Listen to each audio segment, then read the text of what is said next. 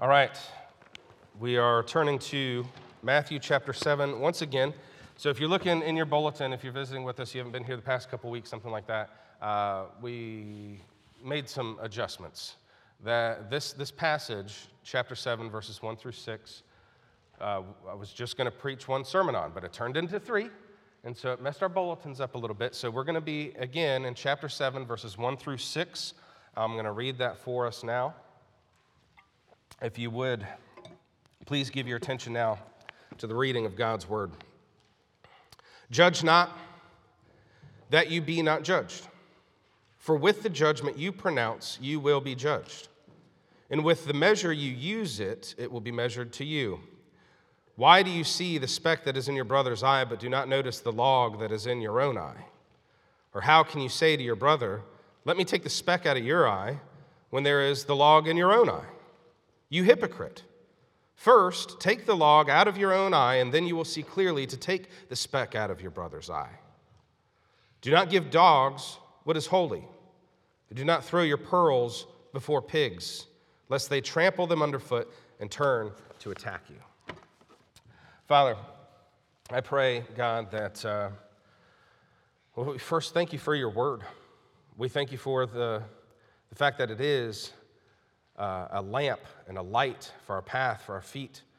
Uh, it is the only rule for faith and practice. We thank you for that. And God, I pray that this morning you would, you would help me, that you would be pleased to use me, uh, fallen, sinful man, to be able to bring your perfect, infallible word to your people. God, I pray that you would be pleased to do so. Keep me from error, God. Help us all to understand your word this morning. In Jesus' name, amen. So, looking at Jesus' words here, a lot comes to mind. And we've pulled out three main things and we've divided up the passage accordingly over the past couple of weeks. So, first, we're not to be as critical of others and their sin as we are of our own. Uh, we, we looked at that the first week. Two, the reason we do that is because God judges our deeds in this life. We talked about that last week uh, the, the importance of not forgetting the fear of the Lord, even as children of God. God is both Father and Judge and has expectations of us as His children. And then, three, we pick up on this idea that we're supposed to judge. Jesus' statement, judge not, is not just a blanket statement, He's, he's, he's instructing his disciples to judge, but to judge with a righteous judgment. And we see this in places like Deuteronomy 1, uh, that we're, we're to judge our neighbor fairly. And in John chapter 7, uh, Jesus says, Don't judge by appearances, but judge with a right judgment. So the question this morning is how do we do that? How, how, do, how do we judge with a righteous judgment? How do we go about doing that? And do we bad word here, discriminate. Did Jesus discriminate? Yes. Yes, he did. And he didn't do it based on color. He didn't do it based on ethnicity or age or disability. That's the kind of discrimination that comes to mind when we use the word, because that's that's the kind of discrimination that fallen, sinful human beings are most familiar with. That's the, the kind that we engage in, not for Jesus. To discriminate is to recognize a distinction, it's being able to differentiate. So, shouldn't we be able to do that? Shouldn't we be able to tell the difference between what's safe and unsafe for our children, parents? Who's safe, who's not, where is safe, where's not? Should we be able to tell the difference between what is holy and profane? What is good and what is evil, right and wrong? What is good company and bad company? Should we be able to recognize the difference between truth and lies and be able to call them by name? That's what we're talking about this morning, and we're looking at this part of the passage where Jesus in verse 6 says, Don't give to dogs what is holy, and don't throw pearls before pigs, all of Jesus' farewell, fair, you know, fair weather fans in the beginning, they bail out here, right? They liked when it was just judge not, period, end of sermon, right? But there's a discrimination here, a judgment call. And it's an examination of behavior and values that tell us something uh, uh about a person. And it lets us know who's inside and who's outside the church.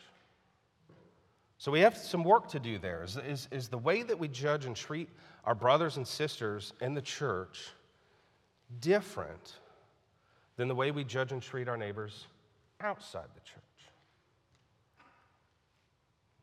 We know we're to love our neighbor. We don't hate our neighbor. We don't treat our neighbor like, like garbage or like they're not worth our time. Not at all.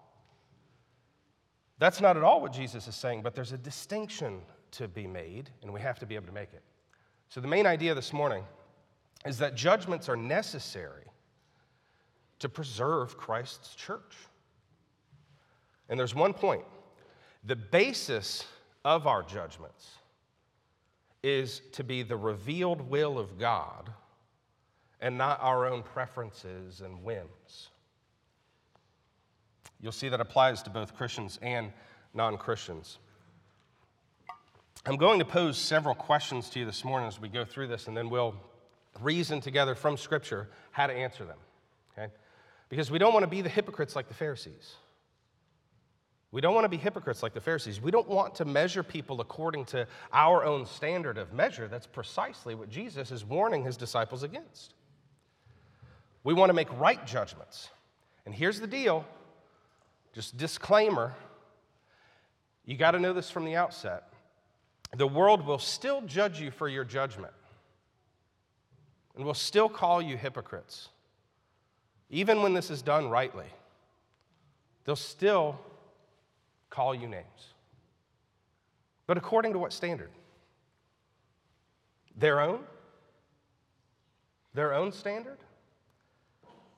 We're, we're not, we can't allow ourselves to be concerned with that being judged by somebody else's measuring stick. Isn't that what Jesus says? Like, don't do that.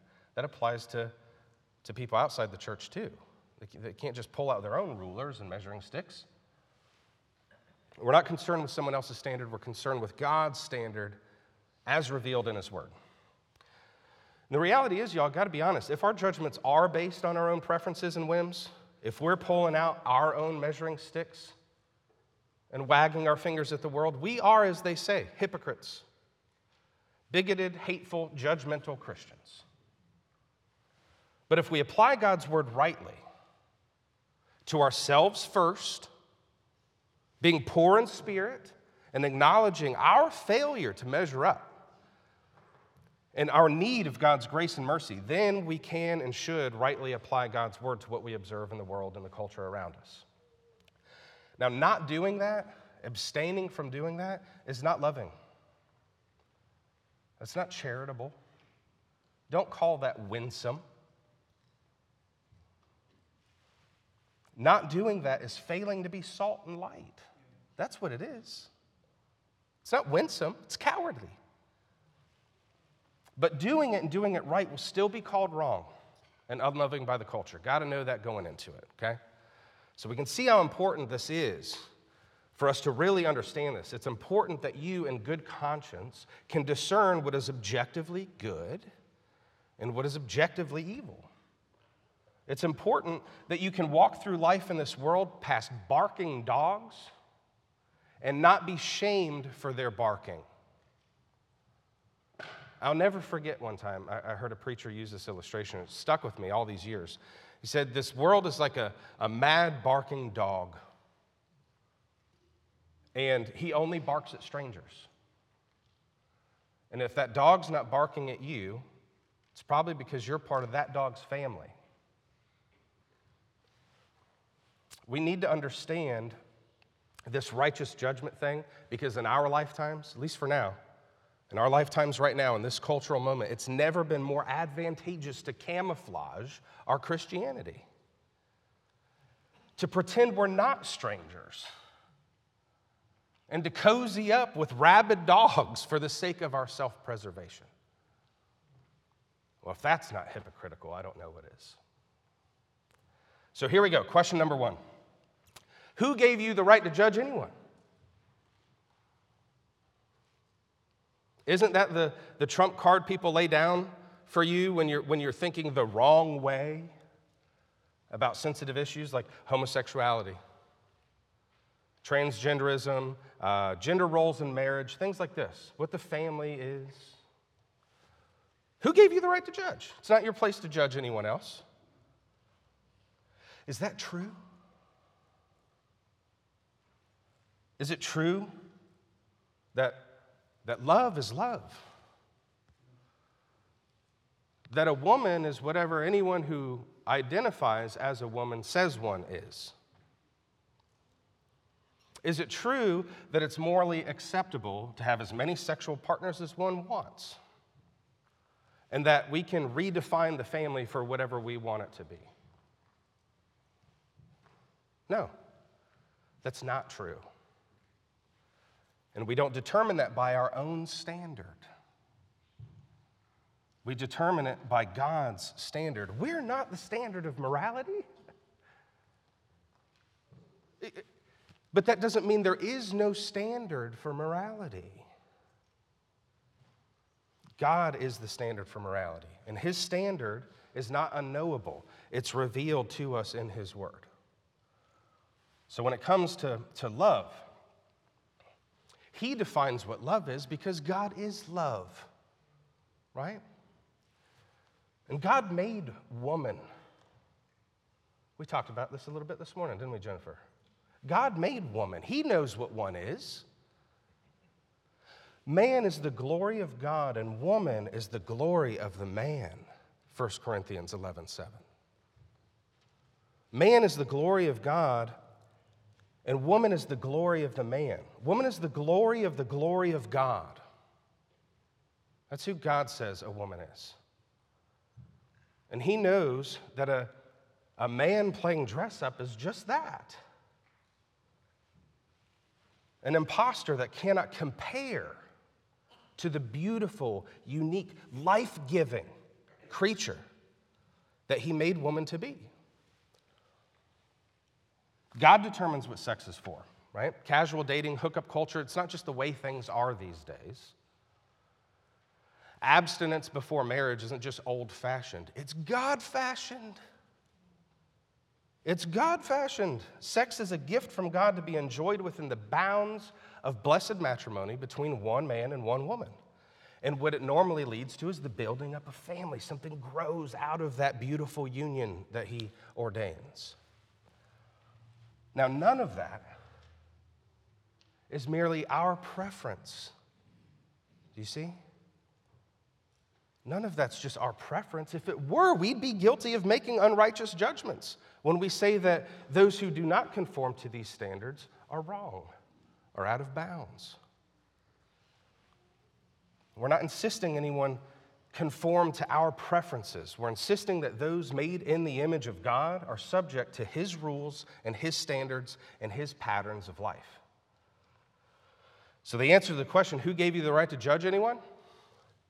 is God.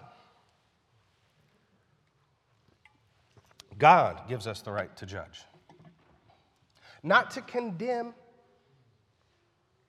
Not to condemn. They're condemned already if they do not believe in the Son. That's what Scripture tells us. And not by us, they're not condemned by us, they're condemned by God. So it's not condemning judgment that God gives us, the right to, to, to use, to employ, but the right to discern and to discriminate between what is natural according to His design for us, and therefore what is a perversion of it. We're supposed to make judgments as to what is good and evil, what is true and false, what is holy and profane. We have to know the difference. All right, now, question number two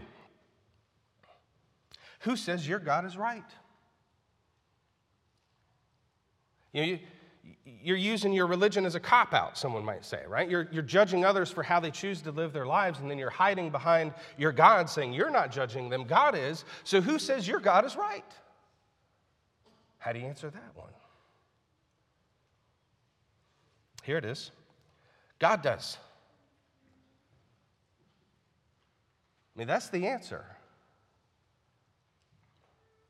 It, it doesn't matter that they don't buy it. That's the answer. If you come up with some other answer, you're, you're, you got a measuring stick you're not supposed to be using. I mean, we're talking about ultimate authority here, okay? So I don't want to get too heady or philosophical, but just think about this for a second, okay? If I appeal to something other than God to prove God's authority, I've just made that other thing the authority. You see how that works? If I say, I'm the strongest man in the room. And I'm not. Thomas Campbell probably is. Okay?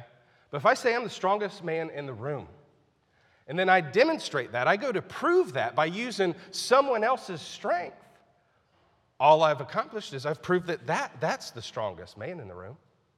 You see? God proves God is right. God proves God is right, and He's not silent on these issues that we've mentioned. He has spoken in His Word, and His Word is authoritative. And it's authoritative not just over Christians, right? This isn't, this isn't a club you become a member of and then you have to abide by the rules. No, these rules apply universally. It's just now we've been freed by the power of the Spirit, freed from bondage to sin, and able to obey. But these rules apply universally. If that weren't true, if God's word and his rules and his standards and his patterns for life were only true for people who bought into them, then there would be no judgment for unbelievers. But those who have not believed in the Son are condemned already, as we said, John 3:18. Condemned for what? Sin. Breaking God's law. It's universally applicable. It's not just for Christians. And people think, well, I don't worship your God, so I don't have to obey him. That's just, that's just childish thinking, though, isn't it? I mean, you cannot believe in speed limits and still get a ticket. We're all under the authority of our Maker, and He says He's right. I know people don't like that. You know, they think they can opt out because they say they don't believe in God, ours or any other. But here's the thing if there is no objective, transcendent truth, if there's not, if there's not a truth that's outside of ourselves, right, that's, that's above us, that's, that's universally applicable, then there's, there's no standard by which anyone can judge anything ever. But we all do. All the time, we're always making judgments. And that points to the existence of the triune God of Scripture who reveals himself to us and his will for us in his word.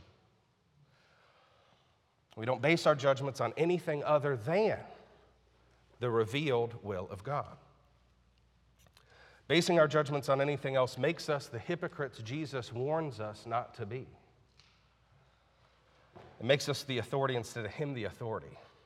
That's really the issue. And we know from God's word he will not stand for that. We base our judgments on the revealed will of God and his word. Our judgments are absolutely necessary to preserve the church. We don't abstain from making judgments. We have to be able to make them. And if we didn't, the church would suffer. Society would crumble. We keep, the salt and light thing comes up a lot, doesn't it? Do you see how that applies?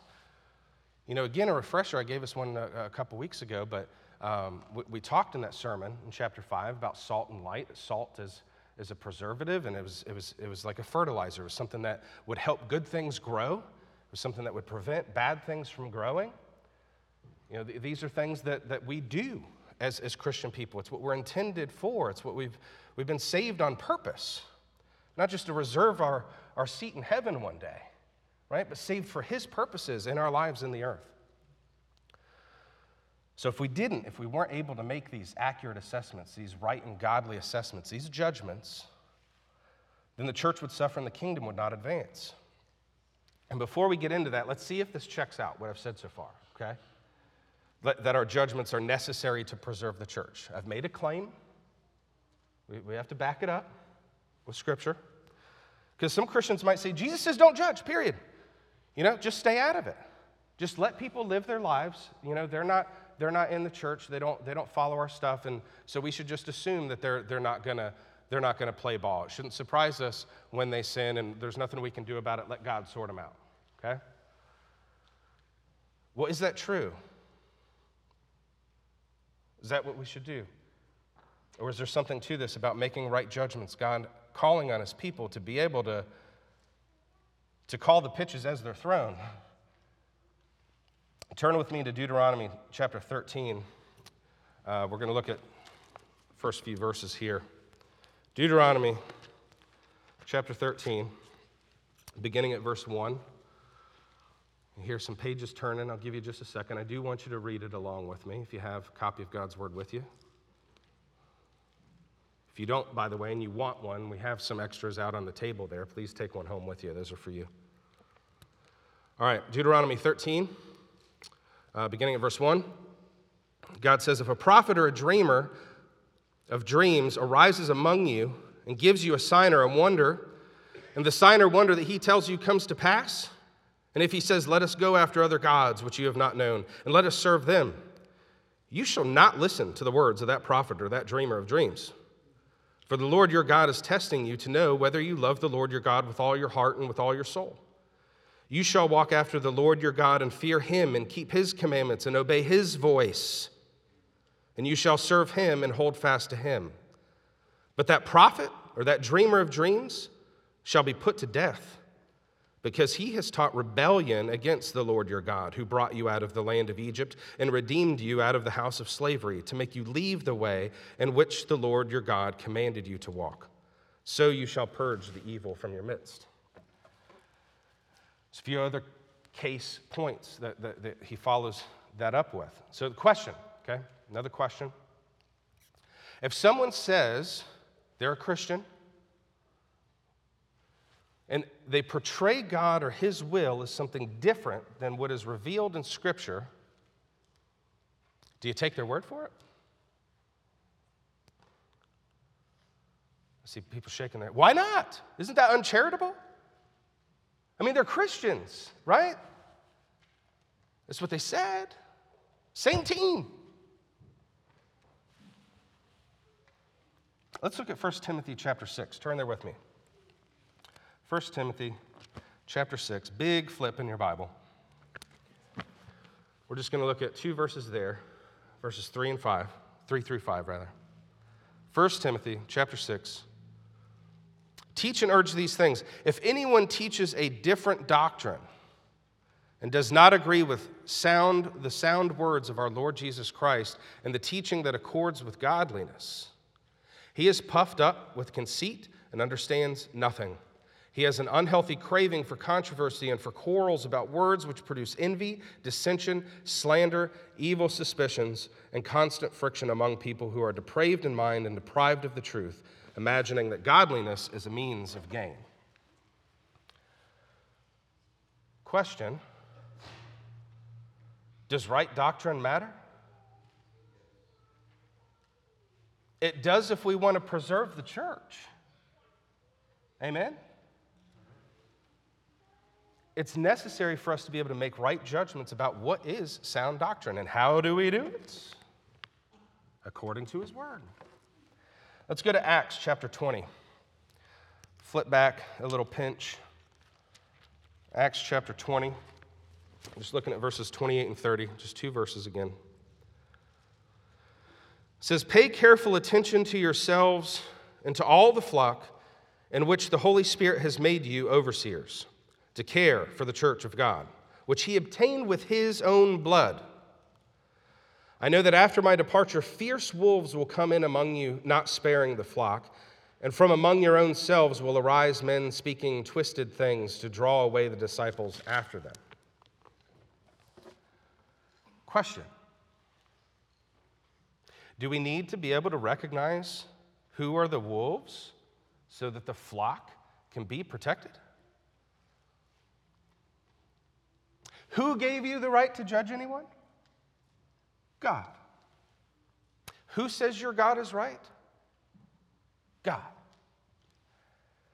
And here in these verses, this is Paul speaking here in, in the book of Acts. Um, in this section, and he's speaking to elders specifically in the church in Ephesus. And that raises an interesting point worth taking a look at. So we talk about judgment being necessary to preserve the church. Go back over to 1 Timothy chapter 3 this time.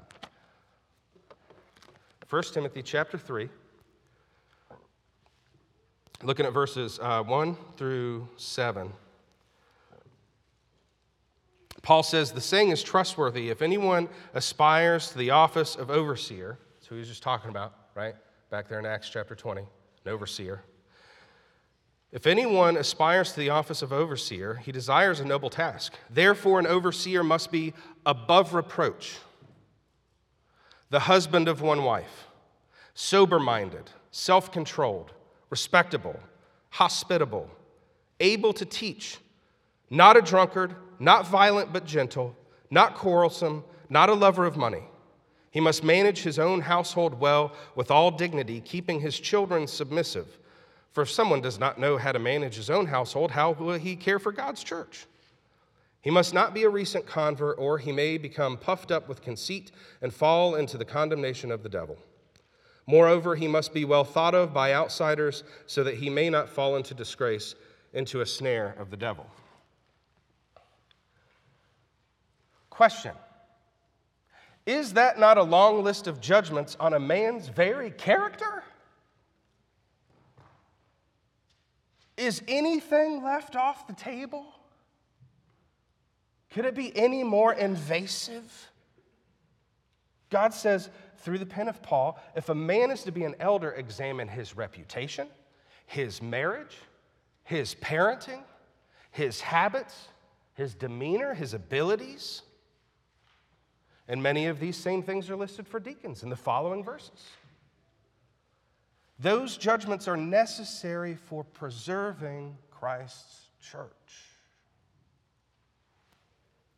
We won't turn there, but in Matthew chapter 18, where we have our understanding of, of, of what church discipline looks like, Jesus lays out the steps for judging a brother in sin.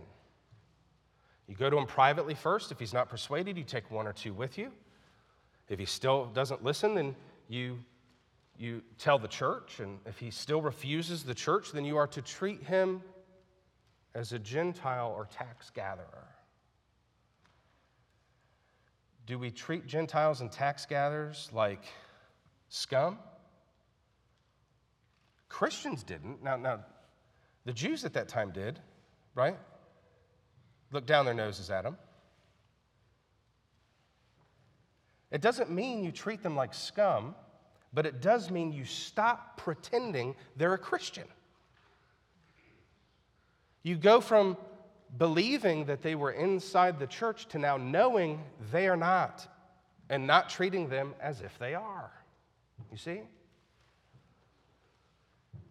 His, the, the choices and behaviors of, of somebody like this have, have proved that they're not what they claim to be.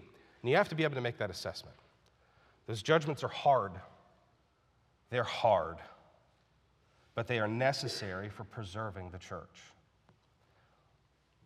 And those judgments help us uh, to, to rightly assess false teaching when we see it. We've got to be able to know it when we see it.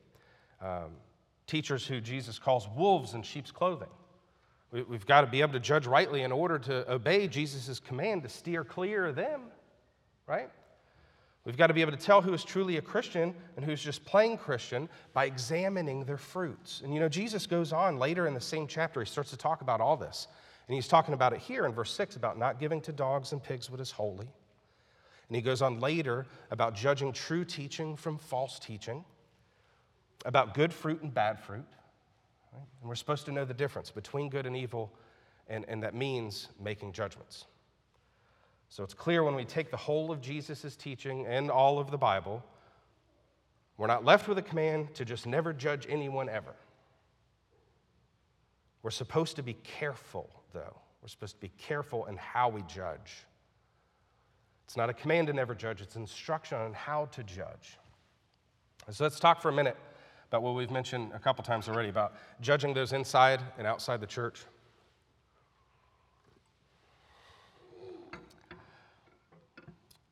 a verse that tends to get tossed around sloppily to condemn Christians to judge our insufferable intolerance is John 13 35, where Jesus says, By this all people will know that you are my disciples if you love one another. I wish people would read that more carefully. If you love who? The world? Everyone? Did Jesus say, By this all people will know that you are my disciples if you love all people? Because that's what we're judged by the culture for not doing. We're not listening to what Jesus taught. People say Jesus loved everybody. You Christians are supposed to be like Jesus. Jesus loved, loved everybody. He says to love everybody. Did he? He did say, love your enemy. He did say that. But he didn't say, The world will know you are my disciples, that you love evildoers. That you love one another. Who are the one another's? Disciples, not non disciples. Christian, you are not to love non Christians with the same kind of love that you love your fellow Christians. There's a special kind of love that you have for your brothers and sisters in Christ that you do not share with the world because there's a special love that God has for his children that he does not have for those who are not his children. When it comes to judging others, you are to be slower to judge your brothers and sisters in the church. That doesn't mean it's no holds barred when it comes to the non Christians, right? The gloves don't come off for those who are outside the church. Your self righteous spirit can still be held against you in your judgment of those who are not Christians. But how much more so in the church? I think that delineation, and yes, that discrimination is apparent in the last verse, in verse 6, where Jesus talks about dogs and pigs.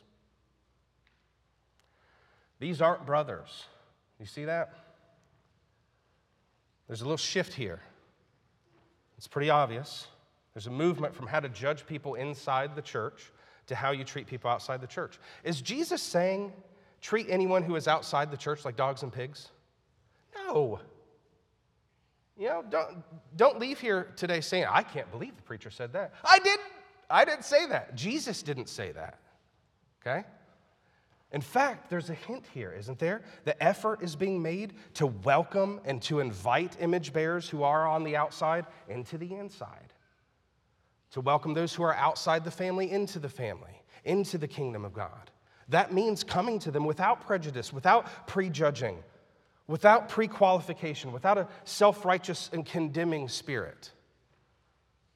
Coming to them without determining according to our own standard whether or not they're worthy, because we know we're not worthy. So we invite people warmly and sincerely, welcoming, we're welcoming them into the kingdom. But that welcoming means calling them to repentance so that they can be cleansed of their sin. That means calling people sinners. That's judgment, isn't it? And it's a wonderful offer.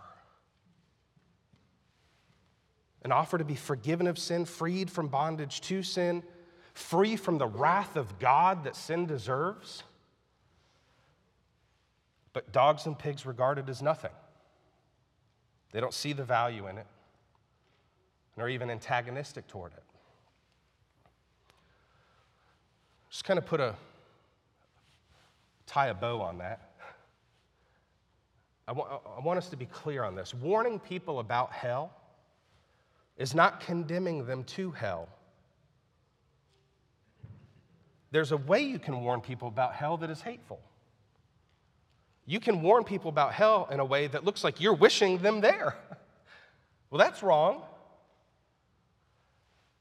But holding the mirror of the law up to an image bearer of God and showing them their sin and warning them of the wrath of God and pleading with them to turn away from their sin and to come to Christ in faith is called evangelism. That's not hate speech. That's called preaching the gospel. But people don't take kindly to it. You remember in Acts chapter 7, they stoned Stephen. They stoned Stephen for that. It was too much for them. They gnashed their teeth and picked up stones and killed him. And what was Stephen's attitude toward them? Was it hateful? Not at all. He said some really hard things for them to hear, stepped on a lot of toes. But as they hurled stones at him and as he was falling to his knees, he said, Lord, do not hold this against them. We have to be able to judge those inside the church, outside the church. In both cases, we judge according to God's revealed will in His Word and not according to our own standard. We don't call things sin because we think they're yucky or, or, or tacky or untasteful or not conservative or not the way I grew up. Uh, who cares? Who asked you? It's according to God's word. He sets the standard. We're supposed to know where it is. And if we're going to be salt and light in the world, we have to be able to show people hey, it's here. And yeah, I know you can't reach it. Let me tell you who can.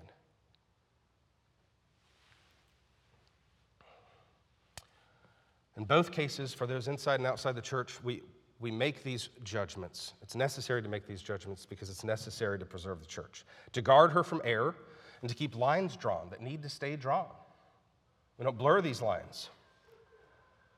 We need to know where the kingdom of darkness ends and the kingdom of God begins. So let's, in closing, let's use some current event stuff here for a minute.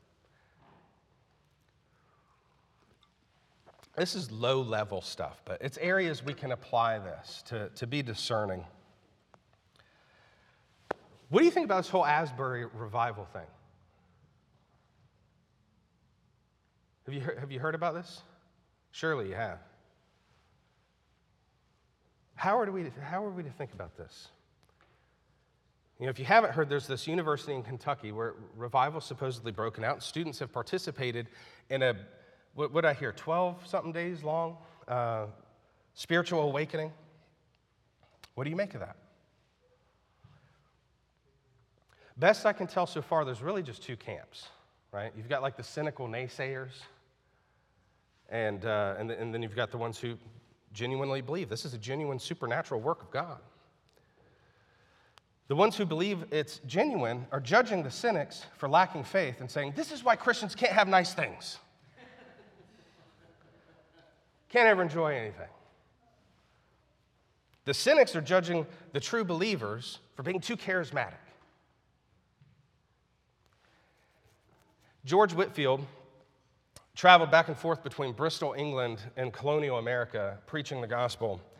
And on one of his return trips to America, he was approached by a man in the street who was falling down drunk and says, Mr. Whitefield, it's so nice to see you again. I, I'm, I'm one of your converts from when you were here last and preached. Whitefield says, Makes sense you'd be one of my converts. Had God converted you, you'd be a sober man by now.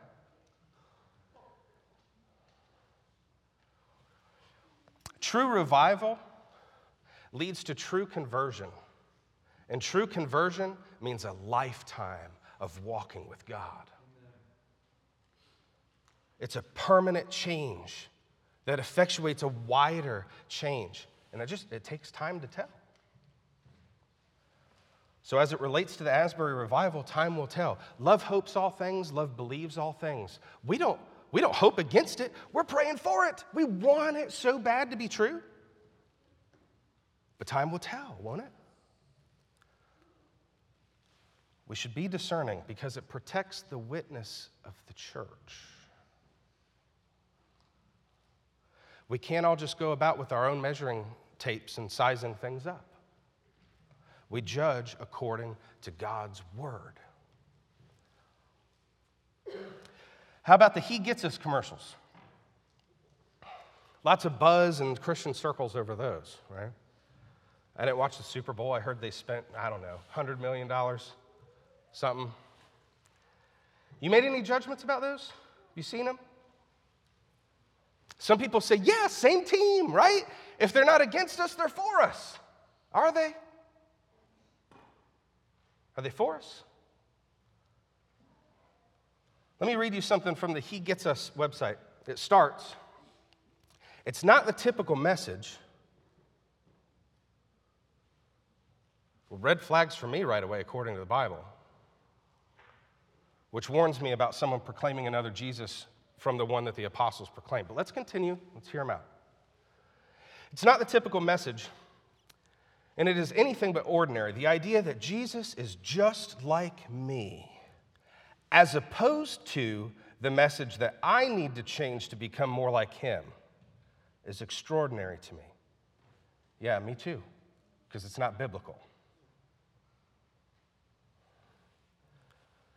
It completely transforms my thought process around Jesus. Oh boy, here it comes.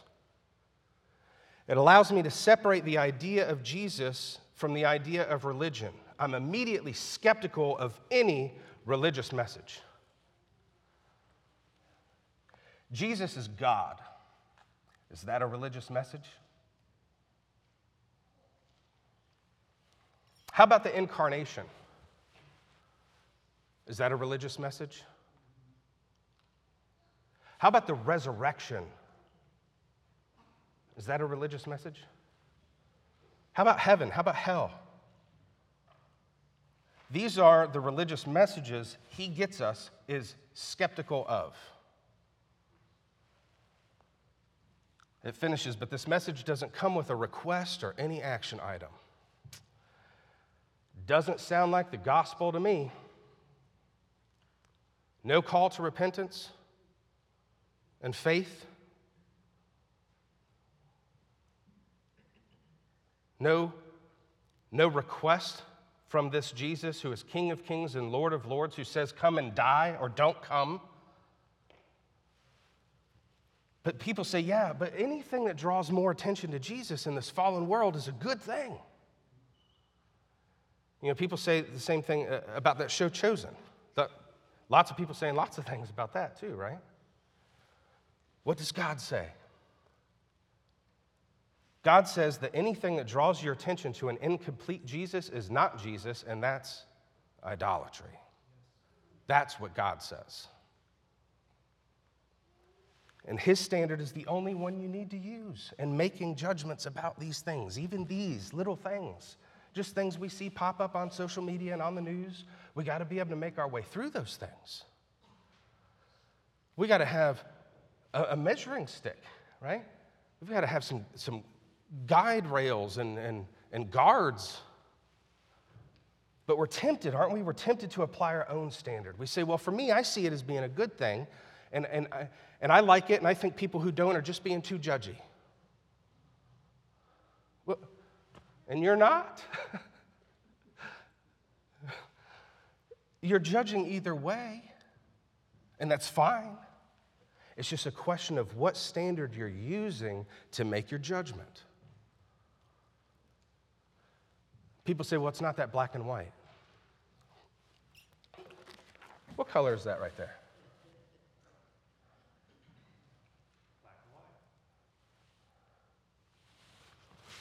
The basis of our judgment is to be the revealed will of God and not our own preferences and whims. Right judgment is necessary for, for preserving the church, y'all, and hopefully we can all agree this morning that if there's no judgment, there's no gospel. Jesus didn't come to save the righteous. You remember that? He came to save sinners. What is sin? It's not just people's choices and behaviors that I disapprove of. It's not just things about people that I don't like and condemn. God tells us in His Word what sin is. If there's no judgment to be made by us regarding sin, there's no offer of salvation for us to give. And that's the most valuable thing we have to offer anyone. Romans 8:1 says, There is therefore now no condemnation for those who are in Christ Jesus. I would hate to be limited to one verse in presenting the gospel to someone, but if I had to pick one, I'd probably pick that one. The gospel's so much bigger than that, but if I, if I were begging someone to flee from their sin and to run to Christ, I'd probably pick that one because it tells the sinner who he is, that there is such a thing as condemnation, and they're under it. But it offers them the hope. There's no condemnation for those who are in Christ Jesus. It begs the question, doesn't it? Are you in or are you out?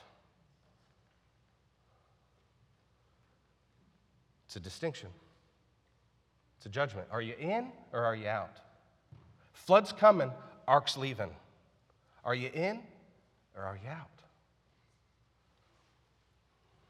Don't let the world convince you, y'all, that you're a hateful, bigoted, judgmental Christian because you know how high the stakes are for eternity. And that you genuinely want to see people leave their sin and to follow Christ.